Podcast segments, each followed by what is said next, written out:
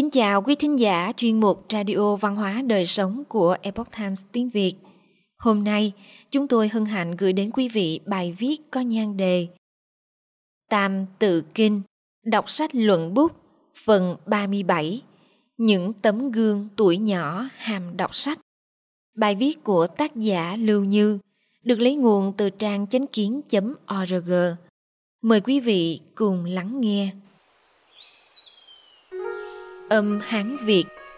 Oánh bát tuế, năng vịnh thi, bỉ thất tuế, năng phú kỳ, bỉ dĩnh ngộ, nhân xưng kỳ, nhĩ ấu học, đường hiệu chi.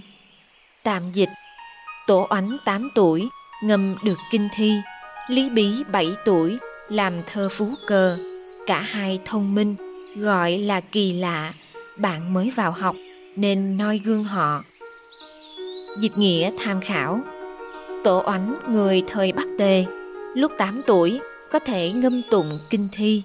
Lý Bí triều đường, lúc 7 tuổi có thể mượn chủ đề chơi cờ để làm thơ nói rõ đạo lý.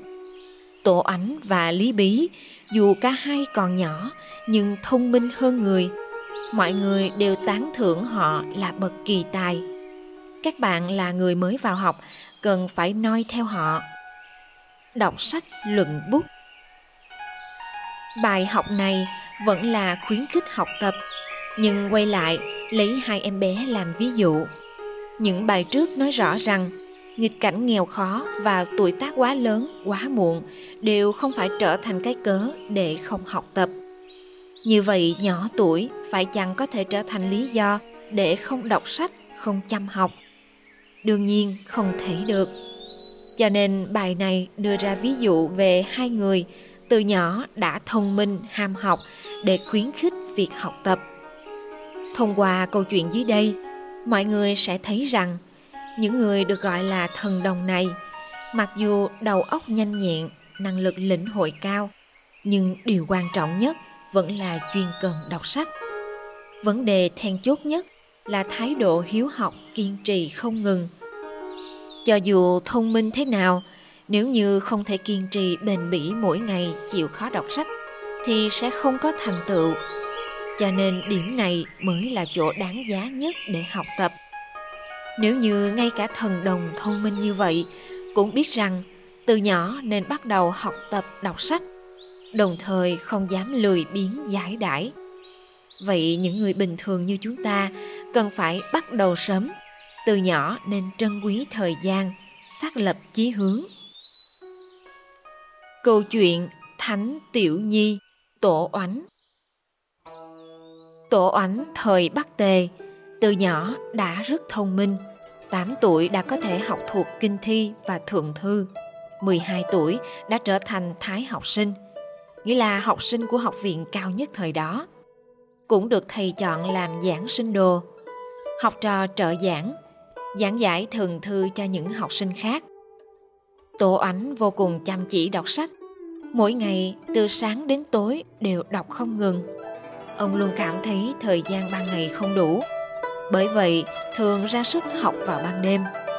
Cha mẹ ông vì chuyện này thường lo lắng, sợ ông kiệt sức, nhiều lần ngăn cản không cho ông đọc sách vào ban đêm.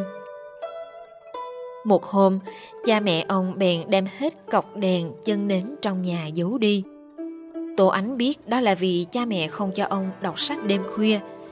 Liền lặng lẽ giữ lấy cây củi cháy trong bếp lò, rồi đắp lên trên một lớp tro mỏng Đêm đến, ông gạt lớp tro ra, thổi đỏ than, lại dùng quần áo chăn mền che lên cửa sổ, không cho ánh sáng lộ ra.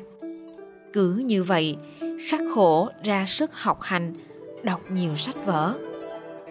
Có một lần, bởi vì ông đọc sách rất khuya mới ngủ, ngày hôm sau tỉnh dậy, đã quá giờ đi học. Ông vội vàng chạy tới trường, vừa đúng lúc đến lượt ông lên bục giảng thượng thư. Đang định mở sách thì mới phát hiện ra vì vội vàng nên đã mang nhầm sách. Ông cầm sách khúc lệ của bạn học khác mà cứ nghĩ đó là sách thượng thư rồi mang vào lớp. Nhưng ông đã đọc thuộc lòng ba bài liên tiếp trong sách thượng thư một cách ung dung điềm tĩnh, không sai sót một chữ nào. Thầy giáo và các bạn học sinh sau phát hiện ra điều đó đều vô cùng kinh ngạc.